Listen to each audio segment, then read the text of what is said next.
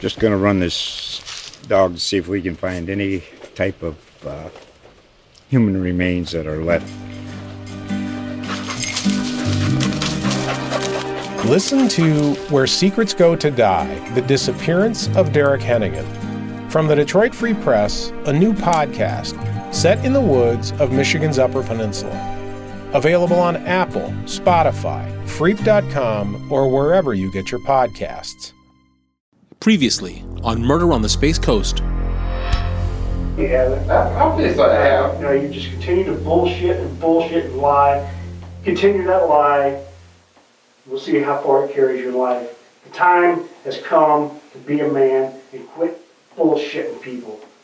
The bullshitting is over. Be a man for once in your I life. I am being a man. No, you're not. You're being a punk. You're sitting here. I'm being a punk Yeah, you are. You're lying. You're conning and lying. You guys are sitting there trying to shove me into I'm something trying to get you didn't to tell do. the truth for once in your life. You're a great example for Be the truth for once in your life. I didn't do it. I've never killed anybody. So you didn't kill Courtney. Um, Courtney Crandall, absolutely not. No. what has it been like for you all these years being in here? I mean, When I first got charged with this crime and they put me back in 300 back there with those guys, I've never been in trouble. Never. I had, you know how many points? I had zero points on my record. I go back there, right? I'm in there with these evil people. It was the most stressful thing I ever been through in my life. I got teeth knocked out. I fought for my life in there.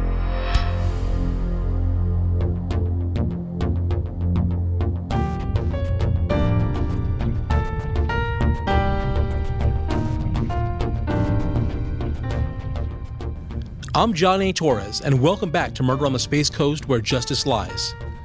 In 2006, Jeffrey Charles Abramowski was convicted and sentenced to life in prison for the brutal 2002 clawhammer murder of 78 year old Dick Crandall.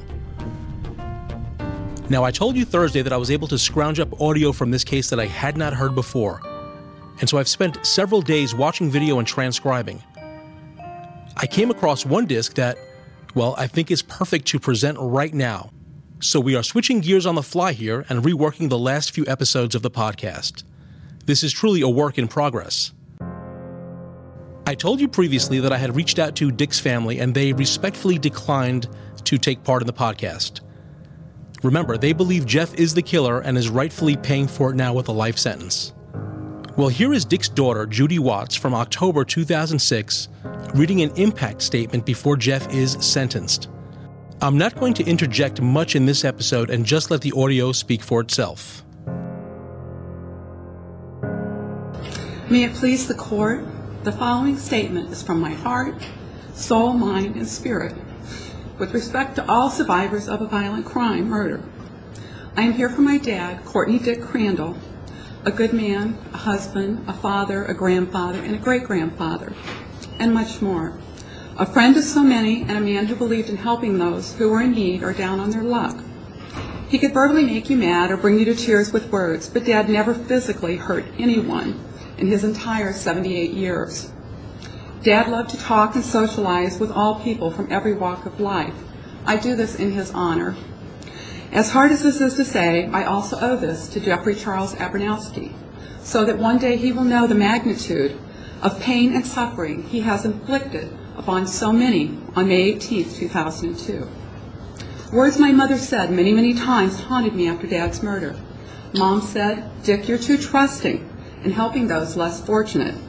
As long as I can remember, Dad has had a need within himself to try to help those less fortunate. There are no words to begin to describe the impact on my life due to the violent, brutal. Okay, so this audio is from a court proceeding, and occasionally it will drop out for a second or two, like it just did there. Yes, we all plan for natural causes as life continues, and even then, death is hard. However, when a loved one, my 78 year old dad, is brutally beaten to death for what? Money, spite, revenge, indifference?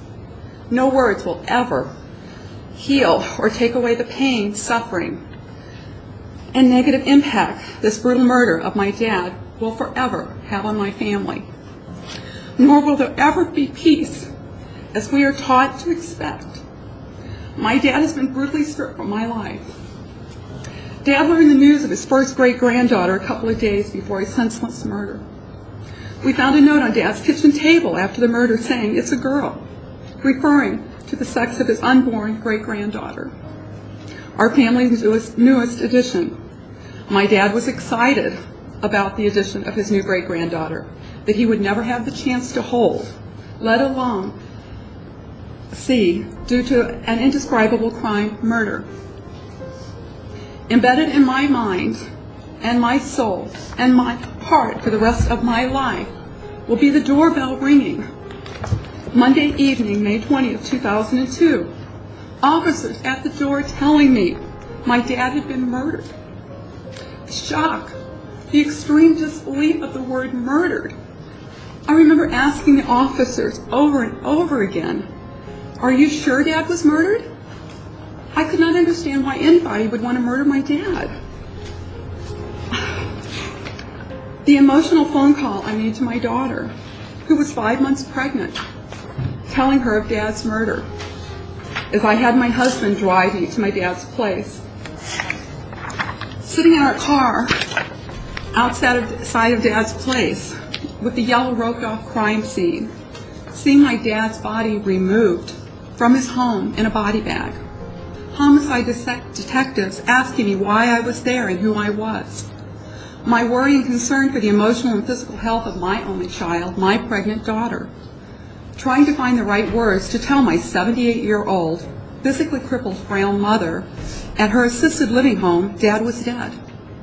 I was feeling an unbearable pain inside myself and did not know how much Mom would be able to emotionally handle. The first time I saw Dad's brutally beaten body, is when the reality set in on how badly Dad had been beaten to death, brutally beaten to death and murdered. Seeing the many clothes iron marks on his face from one of the murder weapons, his ear beaten off, his face black, blue, purple, and swollen, his broken jaw, his teeth knocked out, his nose bent sideways, the hole in his skull from the hammer, where you could see down all the way to the brain matter. Then the, another reality of what Dad went through when cleaning up the crime scene. The fear of wondering if the murderer would come back to the crime scene, knowing the detectives suspected that someone that knew Dad committed this brutal murder. The fear when talking to people that knew Dad that one of them could be the murderer. Asking family and friends to stand guard outside Dad's home so my daughter and I could go through Dad's things. I cleaned up all of Dad's blood myself, with many tears and heartfelt pain in my heart for what he must have gone through carpet cut out by the police on the living room floor where Dad had laid murdered. I picked up pieces of the, of the small pieces of a clothes iron, which was one of the murder weapons used. How can I explain the flashbacks of so many memories of great times our families had together race through my mind? I know I could have hired a cleaning service, but out of love for my dad, I knew that I had to be the one to clean up Dad's blood and the murder scene. I will never understand how anyone could brutally do this to another human being, much less brutally beat a 78 year old senior citizen. At the funeral home in private, my heart was breaking as my 78 year old mo- mother, struggling, adjusted her oxygen cord, as mom only had one lung and a crippling rheumatoid arthritis. With my assistance, she got out of her wheelchair to kiss her husband goodbye, and after she saw Dad's head and face battered, cried out, he did not deserve this. My parents had a love and a bond through good and bad times that withstood time. My mom lost her will to live after my dad's murder, and they were buried side by side eight days apart in our family cemetery out of state. For the past four years, the haunting images, the nightmares, the sleepless nights, replaying it over and over in my head, heart and soul, all day, every day, all night, questioning why and who could have done this. Listening to the evidence, viewing the photos of my dad's brutally beaten body, the statements, the police reports, the autopsy report saying that dad was still alive during the brutal beating. It's never knowing, yet fearing that you know all too well those final moments. What they must have been like. The anxiety of waiting the trauma and the uncertainties of a public trial. The six attempts for a final trial the emptiness, the loneliness, the anger, losing control over my life. the unbearable depression I still have a problem with four years later. The flashbacks of Dad's murder when I watch TV shows, movies, the news. The words homicide, murder, will, now forever a part of my life. Flashbacks of Dad's murder whenever I, whenever I see or feel a clothes iron or a hammer. The horrible truth is my life will never be the same. Has had a profound impact. Yes, I am a survivor by definition, but I feel more like a victim. Life goes on, and I have to take one day at a time. I mostly feel I am scarred for life. The As the depression I still have inside seems to overwhelm me constantly. I must trust in God, my family, and myself. The time will close this open one in my heart. Closure is a word I will never know. No one deserves to have this cross to bear, and I pray from this day forward no one falls victim, as I have, by the actions of Jeffrey Charles Abramowski. And for that, I will remain angry, sorrowful, and pained. I pray that someday Jeffrey Charles Abramowski will be blessed with a conscience so he can feel for himself all the pain he has inflicted upon so many and for what. I fear for the lives of others if and when Jeffrey Charles Abramowski is released into society again. Please, I respectfully request that Charles Jeffrey Abramowski, who showed no mercy when brutally beating my dad to death, who was tried and found guilty of murder, receive the maximum punishment the Florida law can and will allow. Thank you, Your Honor. Next up is Judy's daughter, Terry Hatfield Dull. She has been my point of contact on Facebook for the family, and she too is reading a statement about how her grandfather's murder has affected her. There are so many things that I wish that I could understand about the senseless and brutal murder of my pop. There are so many ways that my life has been forever altered, and so much guilt I will carry with me for the rest of my life. So many questions that will forever go unanswered. How can I describe to the court the loss that my family has endured in the last four and a half years? My grandfather and I were very close, two peas in a pod. I grew up spending almost every summer with my grandparents, first at the lake in Missouri and then the beach in Florida. My cousins and I running the gamut and keeping them both on their toes. So many wonderful, beautiful memories. And through the years, I was forever entertained by my papa's orneriness and sarcasm. Many thought him and I understood each other like no other, speaking some secret language. And then on May 20th, 2002, my world changed. As my husband held me, my heart broke as my stepfather tried to articulate to me that my beloved grandfather had been murdered. It was late that Monday evening, and I remember trying to compose myself to the point of being able to drive from my home in Orlando to be with my mother in Merritt Island. It took me one hour to make the drive, an hour alone, crying and begging and pleading with God to prove that it was some sort of mistake. Mom and I were allowed to enter my papa's home on Tuesday, May 21st, and as we walked into the trailer, our eyes immediately found themselves looking at the floor where my grandfather's body had been brutally beaten and left to bleed to death. The carpet soaked with blood, splattered everywhere, broken pieces of clothing iron, one of Jeffrey Abramowski's choice of weapons. Somehow the idea that he beat him to death, not merciful, not quick, not impulsive gunshot or stabbing or even strangulation, but the idea of him striking him over and over and over again has haunted me. I sat on the couch that day, just a few feet from the blood soaked floor, and aided my family and friends in retrieving my grandfather's belongings. All the paperwork was brought for me to decipher and organize. I sat there with the stench of death. I sat there five months pregnant with a granddaughter my papa would never know. I sat there crying and trying to imagine the last moments of his life. And I sat there trying to recall my last I love you, my last hug or shared laugh. And I sat there yelling at God while begging him to make it stop hurting. And as days went on and details emerged, we learned the extent of the beating. We feared for our own safety, the safety of my, grandfa- my grandmother. Our world had been shattered and we knew it would never be the same. My mother insisted on seeing my grandfather at the funeral home before they prepped his body. I struggled with the idea of seeing him in this condition, but I knew I couldn't let my mother go alone. So I held her hand as we walked into the cold, dark viewing room and saw the body they claimed to be my grandfather. The pictures are painful for any stranger to view. I can imagine that it must have been hard for the jury to look at those photos during the trial. But now, Your Honor, Jeffrey, I ask that you imagine that person as your father or your grandfather. I can never take that moment back, and to this day I cannot enjoy my grandfather's memory without seeing him in that state, without my mind punishing me with the snapshots of his injuries, without seeing his beaten face, his broken teeth, torn ear, the hole in his head exposing his brain. Imagine not being able to recognize someone that you love so much. Imagine your eyes frantically looking for something familiar to prove to yourself that this is the person they tell you it is. My eyes settled on my grandfather's hands that day, his undeniable, distinguishable hands, and I burst into tears. Because it was true, it was him, and he had been murdered. To this day, when I think about my thought, my fingers will curl as I recall his nails being trimmed back so closely. I remember that day thinking that it must have hurt so much, and then realizing that the ultra close clippings were done after he had passed. And ironically, it's the reason that we come to you today. The DNA found belonging to Jeffrey under my grandfather's nails was incontestable, first to the detectives, then to the family, and eventually to the jury and the court.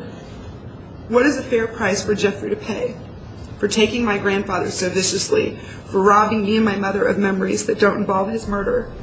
No one can understand the impact that a murder has on a family left behind, or the crazy thoughts that it provokes, the questions that it leaves. Shortly after the murder, my mother caught herself walking through the home aisle of Target and studying the various types of irons and holding them and studying them. Whereas myself, over four years now, and I can't sleep in a hotel room until the iron has been removed from my closet. I remember receiving the autopsy and police reports, and my mom admitted to me that she lay in the floor of her living room and tried to reenact the pose in which the police and coroner report described. We've had so many conversations trying to understand how this happened. Did my grandfather have a chance to fight back? Was he aware of what was going on? Did he die alone, aware of the pain in the room closing in on him? What were his last thoughts as he laid his own pool of blood draining from his body? The trials have been difficult. I can only describe it as a wound that has never healed. And coming back into the courtroom and reliving the details of the murder is like pulling back the bandages and reopening the wound. I've been left to question my faith, my values, my belief in mankind. Something that I don't like to admit is the embarrassment that I feel when I have to tell someone that my grandfather was murdered. I can't explain it exactly, but along with the pain and the hurt and the anger, I feel embarrassed. Like somehow this shames our family. How is that fair, Your Honor? Why is it that I'm embarrassed for a crime that was committed at the hands of Jeffrey Abramowski? And the worst part through all of this is that he's never shown one ounce of remorse for his actions. To the contrary, he's been rude and vocal and disrespectful to my mother and I each court passing, as if this is somehow our fault. We are merely living in the world that Jeffrey has created for all of us, paying the price for his actions. I'm paying the price, Your Honor. My mother's paying the price in our tears every night. On May 18, 2002, my grandfather, my papa, was killed in his home. And you will never know, Jeffrey, the true impact that your actions have had. But I pray that you will be faced with the images of my grandfather dying before you. I pray that it's his face that you see each night as you drift to sleep. You shouted out to the judge in our last trial, Will I get out of here before I'm 50, Your Honor? I ask the court today, I ask you, Your Honor, to sentence Jeffrey Abramowski to life in prison. Now, a quick break to tell you about some of the other great podcasts my colleagues are working on for the USA Today Network, and a special announcement from me. A dead district attorney, a dead barber, a drug addicted judge, a businessman hiding, armed and scared. One woman, one name binds them all Raynella. The fabric of her life is woven with tragedy and violence, politics and pain, and even now, suspense. Come meet her on season one of Suspicion, available on just about every major podcast platform.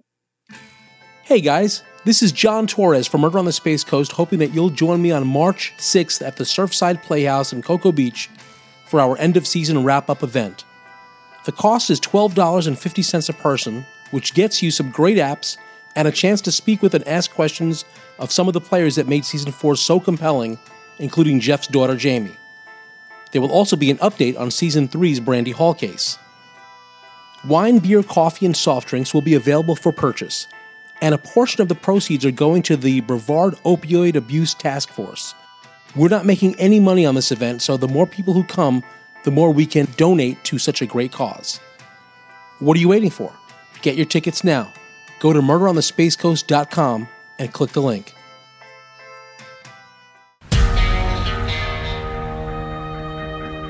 They were teens, locked away for life for murder.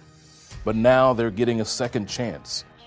Uncertain Terms, a new podcast from TC Palm, explains why judges are resentencing youthful offenders, why families are having to relive the painful murders, why some killers are being set free. Look for it on tcpalm.com or your favorite podcast app. We're back. Last up is Jeff himself. Judge Rainwater allows him to read from a statement where he, once again, maintains his innocence. Your Honor, as, as this court knows, my client has continued to maintain his innocence. Therefore, he can't apologize for something he didn't do. He would like to make a statement. Go ahead, Mr. Abramowski. Can I face the family? No, sir, you need to face me. This is the first time any of you has heard me speak in the past four and a half years. I want the victim's family to know that my heart does go out to them for the loss of their father. Courtney Crandall was a friend of mine. I am now here before this court to be sentenced for a crime I am innocent of. First off, let me tell you a little bit about me. My name is Jeffrey Charles Abramowski. I'm a 45 year old father of two. I've been an auto upholsterer for 20 years. And before that, I was a federal law enforcement officer in the United States Coast Guard for six years with an honorable discharge. I was credited for close to 100 rescued victims. I risk my own life on a daily basis to save all these lives of people I'll never see again. And this is how the state of Florida repays me. Your father was a friend of mine. The state's motive was Mr. Crandall was to have left me in Orlando and to have made me walk back to Melbourne. Well, what the state attorney didn't tell you is that Mr. Crandall called me the very next day to apologize, and he even took me to the Melbourne Square Mall and had me bought me lunch. When Mr. Crandall wanted to go to the VFW to the karaoke's, he called me.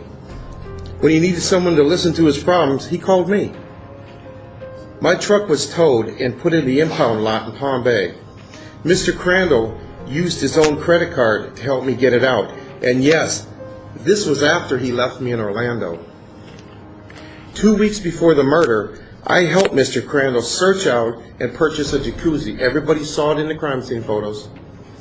I then helped find a truck and a trailer big enough to move it to his new home. I also was the one who took the golf club from Bruce Foley the weekend before his brutal murder.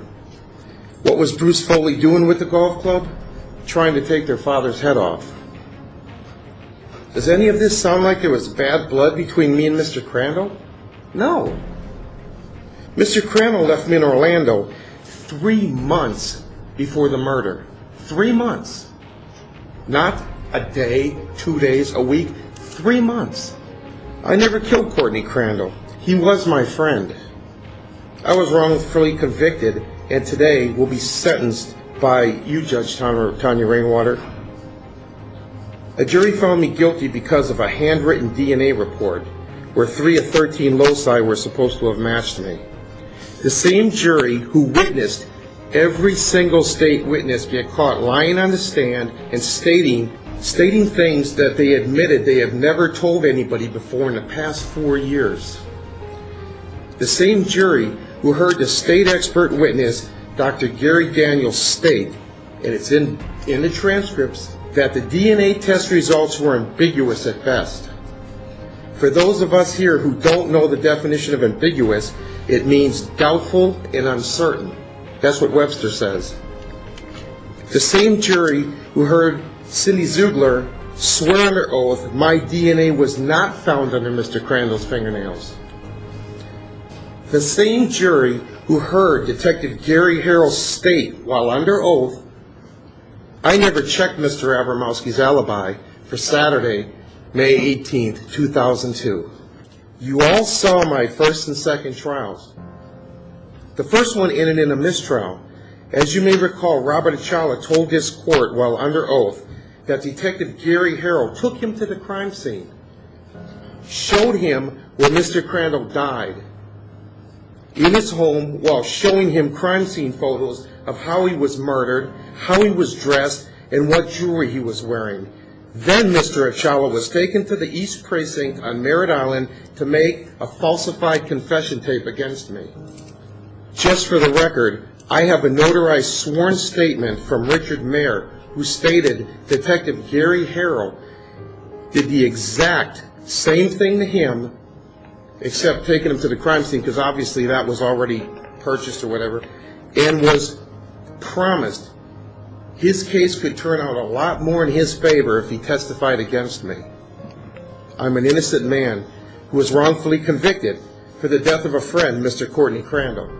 And, and listening to what these women said about their father, Dick was a nice guy. He helped everybody. He helped, he was my friend.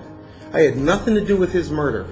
I sat here for four and a half years and listened to people lie on the stand and people make up these rotten things. And you know how bad it made me feel? That I, my heart goes out to them, but it made me feel real bad sitting here having these people believe and I killed this man. I didn't hurt anybody. And now I'm going to be sentenced for something I had nothing to do. I had an alibi for that whole weekend.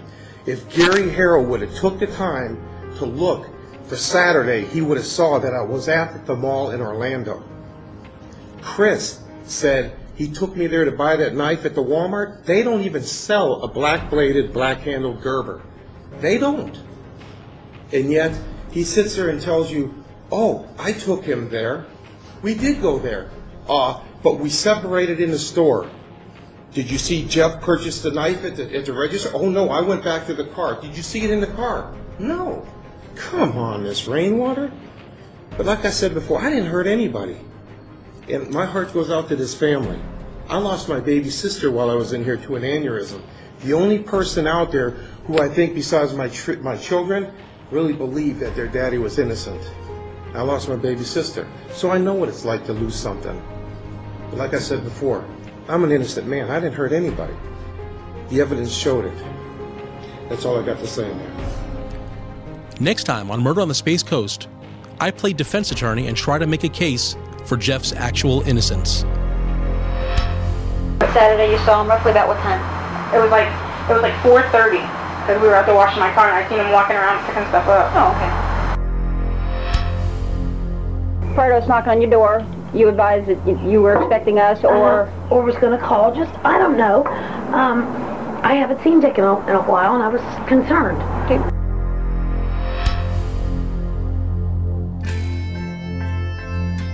That's all for now. Remember, if you enjoy investigative journalism like this, please help support us by subscribing to Florida Today by going to murderonthespacecoast.com. I'm news columnist John A. Torres, and you can follow me on Twitter at John Albert Torres. That's at J O H N A L B E R T O R R E S. And follow the podcast at 321 Murder. For more information on these cases and web exclusives, please go to murderonthespacecoast.com. Murder on the Space Coast is written and narrated by me, John A. Torres. The producer is Rob Landers, and the editor is Mara Bellaby. Thanks for listening to Murder on the Space Coast, brought to you by Florida Today, a part of the USA Today network.